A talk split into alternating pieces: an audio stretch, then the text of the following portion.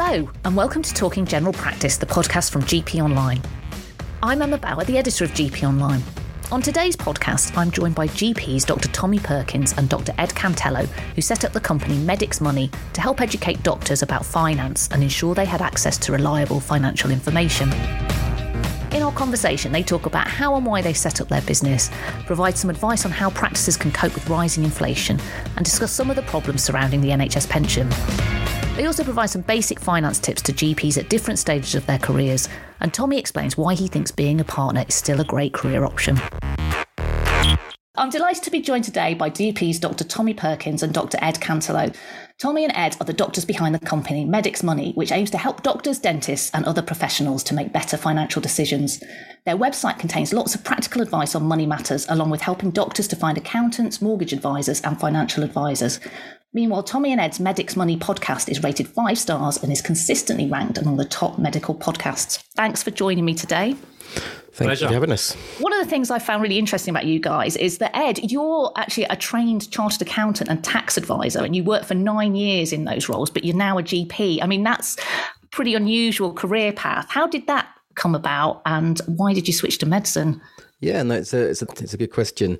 Essentially, I started off doing uh, economics, my, my first degree, went straight into accountancy at PwC in London, did my chartered tax advisor exams, chartered accountant exams, and, and so on. But um, when I reached the age of 29, I had, a, uh, had an accident.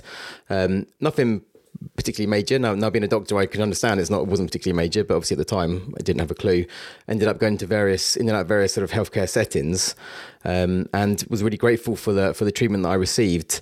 And just coincidentally, um, you know, not long after, I, I, read an article in the Evening Standard because it was around the time of the, the 2009 financial crisis. Uh, a lot of people were struggling with the with the recession, and in this article in the Evening Standard, it mentioned how people were coping with the recession. So you had people that, um, you know, being made redundant in finances and going into um, becoming electricians or plumbers. But it also mentioned that there was a, a four year graduate entry uh, medicine program that had been set up, which gave you a little bit of financial help.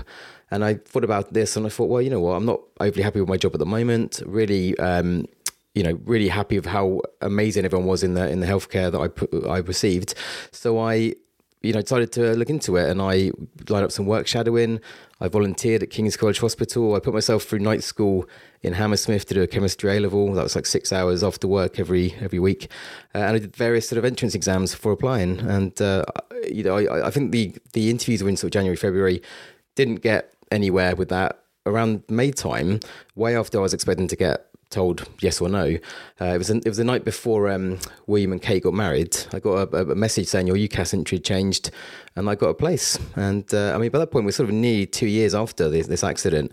Things were going better with my job, but I thought if I don't if I don't go for this, if I don't do this, I'm just going to regret it for the rest of my life. And uh, yeah, and the rest is history. I mean, are there, any similarities between being an accountant and a doctor? Uh, yeah, there are. I mean, you know, and I think funny in, in, a strange way, I think that might have helped my kind of application because obviously I had no medical background at that time and I had no science background either. I mean, I did maths at A level, but that was years before, not really, um, you know, not biology or chemistry.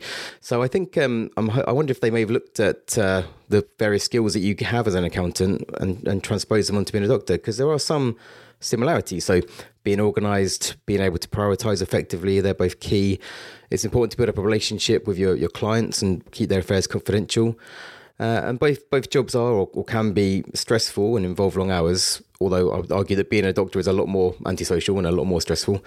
Um, of course, the biggest difference is, is just that the stakes are so much higher for, for doctors when, when human error comes in and, and, and mistakes are made. Another difference, of course, is that accountants by their nature get uh, financial training, but doctors get hardly any at all. Even those that are running GP practices or going to private practice or locum in, you know, nobody teaches teaches us much about this at all. Yeah, I was going to ask you, Tommy, that. So, why did you guys kind of come together to set up Medics Money? Yeah, I think leading on from what Ed just said is that we realized doctors didn't get any financial training, but really the medics Money story starts 14 years ago. And don't worry, I'm going to keep this brief um, because, um, you know, I came from a working class background uh, first doctor in my family. And when I left medical school, I had just hideous debts. So I had a student loan, I had a bank loan, I had uh, a 10 grand on a credit card, and I owed my mum five grand. And five grand for my mum is so much money.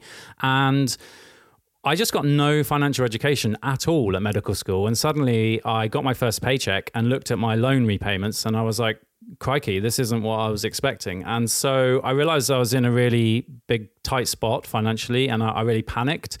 And so that just led me to educate myself about my own finances. And like I said, we never got any teaching about it. So I just educated my myself about it using all different methods. And I got quite good at it. And where I think it sort of started is I managed to claim back the tax relief on doing the GP exams, which are nearly over two grand now, I think. So I got 40% of that back. And then lots of my friends were like, right, show me how to do it. So I showed them how to do it. And then their friends told their friends about it. And suddenly, I was helping way too many people manage their finances. And I tried to shut it down because I always wanted to be a doctor. I never wanted to do something like this, um, but it just wouldn't die. And then I bumped into Ed um, when I was doing a locum in A and E, and he was an accountant, and he'd been through a sort of similar journey with the kind of education and helping out his colleagues and stuff. And we were like, look, someone should really start something to help doctors to, you know, educate themselves. And then we were like, yeah, they really should. And then eventually we were like uh, should we do it? And so that's how we got started. Yeah. What is it that you actually do as Medics Money? What do you what do you offer to doctors? Yeah, great question. So I guess our, our catchy strapline is that we empower doctors to make better financial decisions. And what that actually means is that we address the two big issues that we consistently saw our colleagues struggle with. And I already mentioned one that as doctors, we receive plenty of medical education, but no or almost no financial education. And I'm not sure why this is really, because Ed already mentioned, you know, GPs are running small businesses, they don't get much education. Locums are running, you know, a small business themselves, they don't get much education. And maybe people assume that because we're doctors, we're sort of clever and therefore good with money. And we don't see that correlation at all. But if we can give doctors the financial education they need, then we can empower them to make uh, better financial decisions. And for various reasons, you know, lots of doctors are having real terms pay cuts at the moment due to inflation, which we might talk about in a bit. Uh, the pensions increasingly complex. You know, for GP partners, the finances around a PCN are really complex. So for all of these reasons and more, it's never been more important for doctors to understand their finances and to talk about money. Um, and so that was the first issue, basically education. And the second issue is that doctors struggle to know where to get good advice. And as we know, doctors' finances are pretty complex and they may need specialist advice, especially around the, the issues that we mentioned, pensions, the partnership, etc. And there's plenty of advisors out there who claim to specialize in doctors, but this is kind of scary, perhaps, actually, that anyone uh, can call themselves an accountant or a specialist medical accountant. And we noticed that non specialists were more likely to make mistakes. So we interviewed and put through our rigorous due diligence process 58 of what we believe are the best specialist advisors out there who meet our criteria for excellence. And they've been verified by us, but they also have reviews from GMC doctors, registered doctors, just like your listeners and we put them on Medics Money, and our search algorithm can match your unique circumstances to the best advisor from our network. And we've matched over 6,000 doctors now, and we're really happy to be working with the best advisors in the business. And it's really great that our colleagues can come somewhere and know that they are getting the right advice for the right price. So, in a nutshell, that's what we do. Ed, maybe you could answer this. What do you think is the most pressing financial issue for doctors and, you know, in particular GPs at the minute? Is there anything that's kind of top of the list of things that people should be thinking about? I mean, there's there's there's so many that uh, you know we could do a whole podcast just uh, just on that really, but uh, you know there's there's there's you know a lot of pressing financial problems at the moment. You know, inflation is currently spiraling, and uh, you know things like energy, fuel, food, everything's getting much more expensive. Everyone's feeling the squeeze. Um, but of course, in, in the healthcare setting, GPs, we've got the, the recent national insurance rise and wage inflation, which is a big problem for, for GP practices at the moment. Uh, you know, in terms of um, staff bills going up, GP practices having to deal with uh, increased expenses um, as, as, well. Uh, and of course, uh, I believe, and Tommy is actually going to be better at knowing this more than me, but I think um, we just had a below inflation uplift to the, the GMS contract. So the GMS contract uplift was below inflation. I know more money has been diverted into the PCNs, but you know, I think that's going to be a big problem. Uh, I, I, think as well, you know, locums they don't get any education, so that that's a big problem. And of course, the pension is is a massive problem as well. What sort of advice would you kind of give to practices about how they could maybe manage their finances in the next couple of years with all of this going on? Yeah, I mean, it, it is really really hard to, to deal with, to be honest. I mean, the, the issue that the we all have at the moment is that uh, inflation is so high because of various sort of supply issues.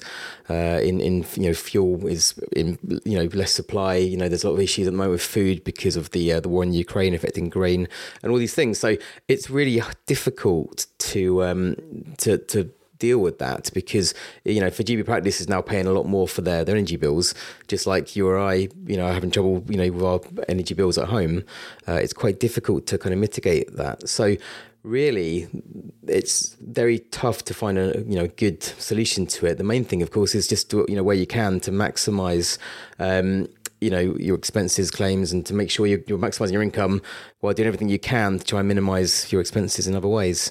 And that would include for us as individuals um, trying to minimize our, our tax bills one of the other issues, obviously, that's a big issue to doctors is the, the pension. You know, the whole issue around tax and pensions is really complicated, but it has caused a lot of problems for doctors. I mean, the government did try and address it by increasing the annual allowance threshold, but has that really helped at all, or is this still a major problem? I wondered when we'd get on to the pension.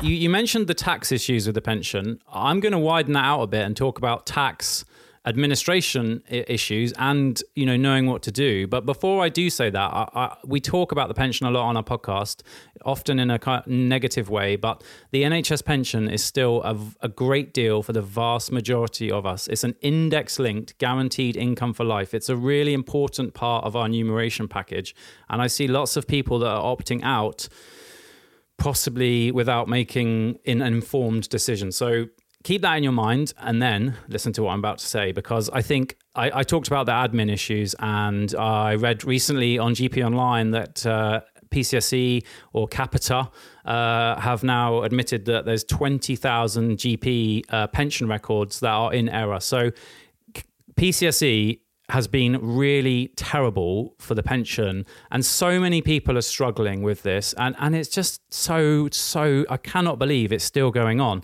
And you know it affects everybody right? From locum GPs who are sending off their form A's and their form B's and you know not getting any acknowledgement and the, and the money just uh, disappears into the ether right up to partners who who are struggling with it as well. The administration of the pension records is a massive massive problem. So that's one part of the problem.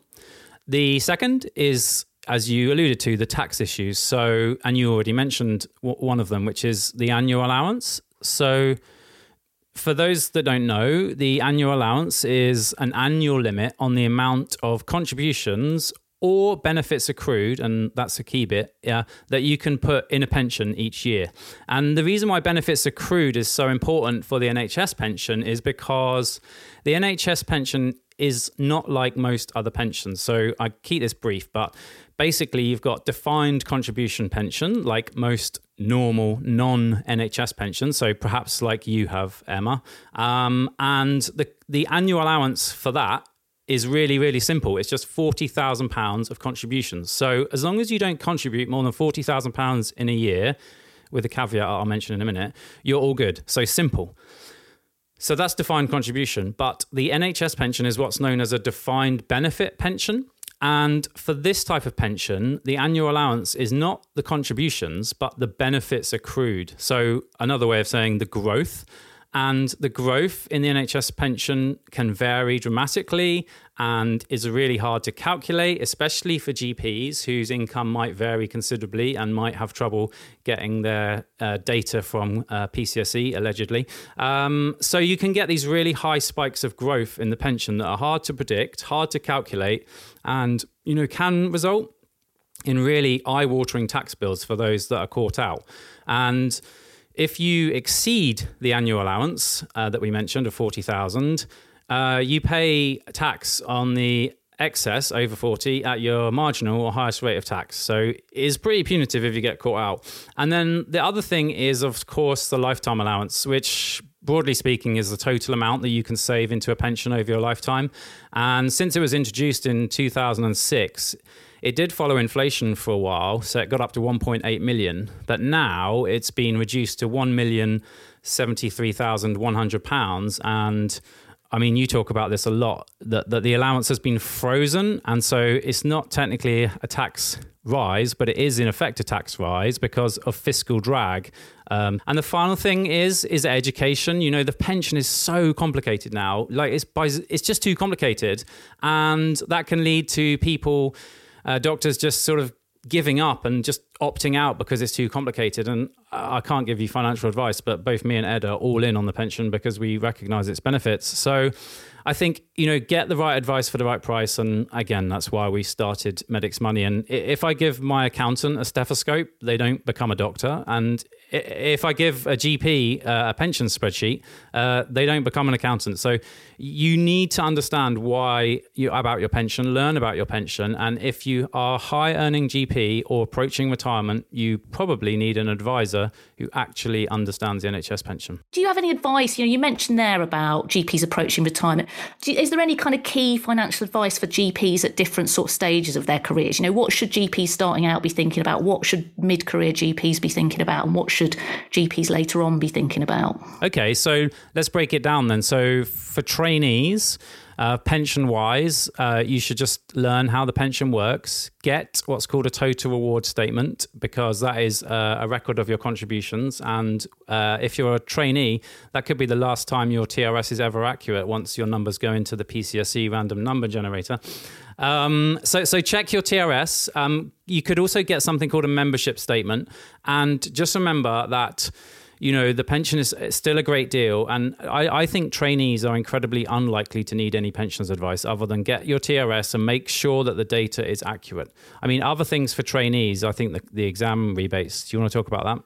Yeah, definitely. So for GP trainees, you know, it's really vital to maximize their tax rebates. So your AKT exam and your RCA exam or, or CSA, if, if uh, like me and Tommy, you did the CSA before it changed, um, they're, they're all allowable expenses and they're quite significant. So you can get 40%, up to 40% of that tax back. Um, plus, make sure you're claiming for your Royal College fee, your GMC fee, your BMA fee, all these all these fees. You know, it's really important to make sure as a trainee you're maximizing those and getting, getting the money back for that. Um, the other thing is GP trainees for GP trainees is if, if you're still at that stage, uh, you're an ST1 or ST2 where you're you know potentially moving around, um, which you know if if you where I where, where I, I, I work you um, just stay in one area, but if you eh, are in a place where you have to move trust at all, which maybe rare, then just keep an eye on that as well. Because if, as we move trust, the H- HMRC kind of get confused and think we have more than one employer, uh, and that can lead to all manner of issues with your tax code and so on. So it's probably not going to apply to too many people, but just uh, keep an eye on that as well. Yeah, there's so much that we can mention. But if you want to know how to claim the tax rebate, we've got a free guide. It's been downloaded by over 33,000 doctors now, and it just walks you through how to claim a tax rebate step by step. You do not in my view, need an accountant to do your tax claim. You just follow our guide, listen to our podcast. Uh, we've got loads of resources for that. So that's the trainees. So mid career GPs, you need to do everything that we just said um, because you always got to take care of the basics. But I think you should start to think about retirement. And because the NHS pension's got different sections and the retirement ages vary. So, broadly speaking, in the 95 scheme, the retirement age is 60. Uh, I'm ignoring mental health officer and special class status there for the pension geeks, but let's just say let's just say 95 is 60, 2008 is 65. But this is the key bit: the 2015 scheme, which we're all going to end up in eventually. The retirement age is linked to state retirement age. So for me, that's already 68. So if you want to retire at an age you choose and not an age decreed by the government, because remember, 2015 is linked to state retirement age, then you need to plan ahead. Okay, so you've got to plan ahead. So it sounds crazy to be planning for retirement when you're mid career, but it's not. And if you get to mid career, the other paperwork that you should consider getting is what's called an annual allowance statement. And that's just to make sure that you haven't got an annual allowance issue. So I would recommend that. And at this stage, you may consider taking some financial advice because you're starting to get into more complicated stuff, unlike the trainees who can just use the Medics Money website.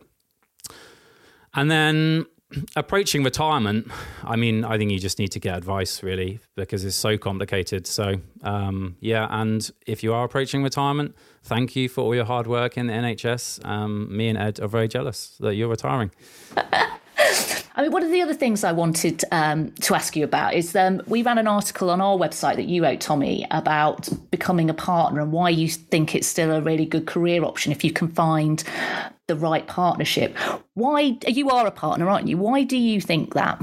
yeah, I, am aware I might be swimming against the tide here, although I, I don't think I am. But the great thing about being a GP is that the role is so diverse and you can shape your career just how you like it, right? So you can have a portfolio career. So I still think being a doctor is the best job that I've ever had. I mean, we get paid to help people and make them better. But for context, I've been a salaried GP. I was a locum.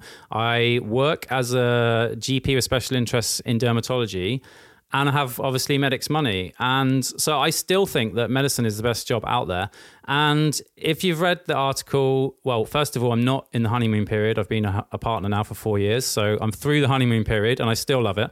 Um, and there's many reasons why I chose to become a partner, including the fact that I could cycle to the practice, which is really important for me for my well-being. But I do also like the business side of things. I like to be in control of a small, agile organization that if I see something needs changing, I can make that change. And, you know, right now is a really hard time to be a GP, but it's also the crisis is fostering innovation. So I, I still love it four years in. But what sort of things would you recommend to GPs who are thinking about becoming partners? I mean, there are, I mean, obviously, we know that lots of people don't want to be partners, but there are people out there who still are thinking about it at some point. What would you recommend that they do if that's what they want to, to do?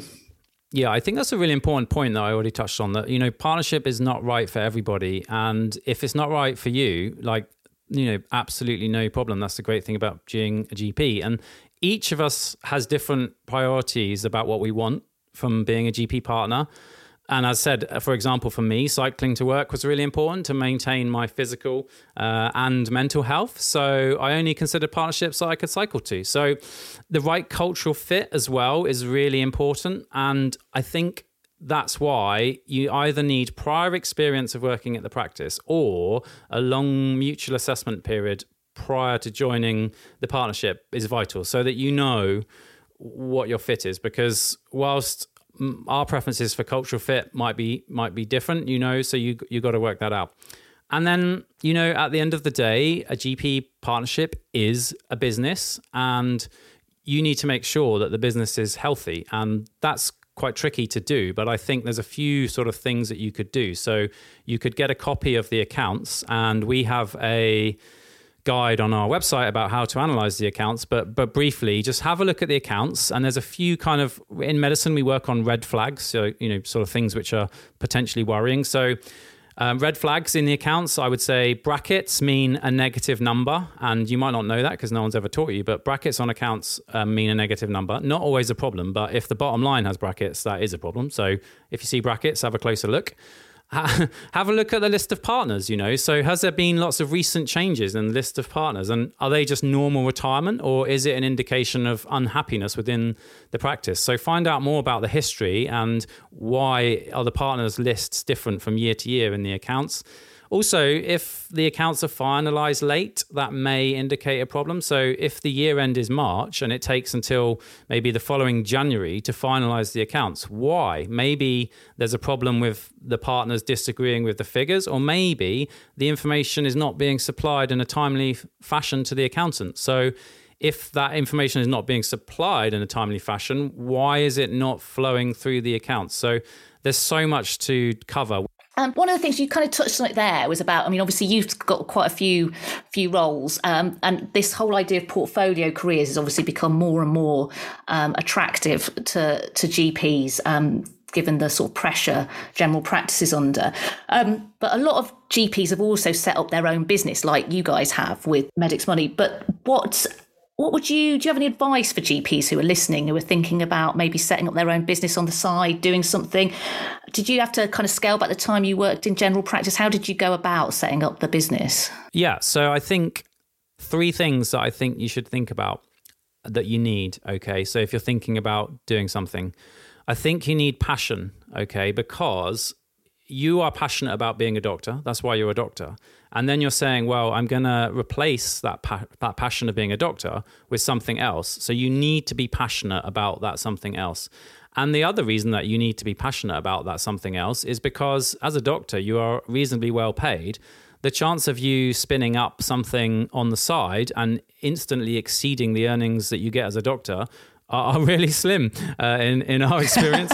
um, so so so you need to be passionate about what you're doing. I think that's under underrated. And then I think you need to solve a problem for people. So whatever you're doing, does it solve a problem? So you might be really into the latest app technology that can do, you know, scan your hair and tell you what what color your hair is, right? But if if that's not solving a problem that people have, then I think you will struggle. Mm. And I think the final part as well, and this is something that we we we think about a lot, is you need a plan. Okay, so it's great to have a passion. It's great to solve a problem, but at the end of the day, uh, everyone's got a mortgage to pay. Everyone's got fuel bills to pay, which are rising. So your your project needs to, you know, finance itself or or support itself in some way. So yeah, and then the final thing I'm going to say, I know Ed's got something to say about scaling back time uh, here, but uh, think about what you want. So at the start, we thought about starting our own accountancy firm, of course, because of Ed's skills. Uh, but I am personally incredibly glad that we did not do that. The, the reason that we didn't is that we still wanted to be doctors um, and we wanted to help our colleagues um, with their finances. And if we started our own accountancy firm, that would have been it for medicine. So just think about what you what the end game looks like for you. So don't know what your thoughts are, mate. Yeah, I was, I was just going to say about you asked about whether we had to scale back the time that we worked in general practice um, to get Medics Money off the ground. Uh, I mean, when Tommy and I met in A and I was I'd been posted there as an F two, so there was no kind of scope for scaling back uh, any work. And then you know, when Medics Money really started to get going, uh, I was a, a, GP registrar. So again, kind of unable to scale back any time, plus I had my exams to do. So for me, a lot of the Medics Money work was done in the evenings or or the weekends. Um, but also, really importantly, you know, because we couldn't scale back the time, said I can scale back in my time. Uh, we did build quite a good team of people that really helped us out. So all the things that, especially myself, but I think Tommy as well, couldn't do. So setting up a website, uh, any sort of marketing, etc. You know, we got really some really good people to work on that for us. Um, so it's really important to to get you know recognize your skills, recognize what you're good at, and uh, get people to help out for the bits you can't do. Um, once I qualified as a GP in August 2020, I, I, stayed at my, my practice and I negotiated doing seven sessions. Um, so I, I, took Wednesdays off so that I could work with Tommy on Medics Money because uh, that's the day he's got off as well. So um, yeah, so no scaling back initially, but uh, a little bit now. So, so obviously, you've got the podcast, really successful, the website, linking people up with um, financial advisors, mortgage advisors, and all that. But what's what's next for Medics Money? where are you going next? Yeah, so one of the things that we're working really hard on, literally right now, uh, all day today, um, has been our uh, amazingly successful new to GP partnership course because, of course, all doctors need financial education, but GP partners are running small or even medium sized businesses and they get no financial education. And my own transition to partner was made so much easier by hanging around with people like Ed and all the other experts at Medics Money. And we just thought, can we recreate that for more people? So we launched our first cohort of the course uh, in October. And the third cohort uh, is launching in June. And it's been amazingly successful and uh, really, really popular. But also, we just find it so rewarding and so fulfilling to help out our colleagues in this way because if you can understand how your GP business works, you can drive improvements and, and make it better. And we don't just talk about the business side of things, we have a whole section on well being because that is really, really important as well. And for me, that's the most useful session because obviously I'm all right on the financial side and the business side, but the well being session is the one that I enjoy the most. So, yeah, the the Medics Money New to GP Partnership course is growing really rapidly, and uh, that's what we're doing right now. So it's super exciting. That sound, it does sound really interesting. That sounds like a really useful thing. Thank you very much. Thank you. No, thank you for having us. Well, that's it for this week. Thanks so much for listening, and thanks to Tommy and Ed for taking the time to talk with me today. We've put some links to some of the resources Medics Money have available in the notes for this show. I'm back next week when we'll be talking about the latest news stories affecting general practice, so please do join us then. In the meantime, you can keep up with all the news affecting primary care on our website at gponline.com.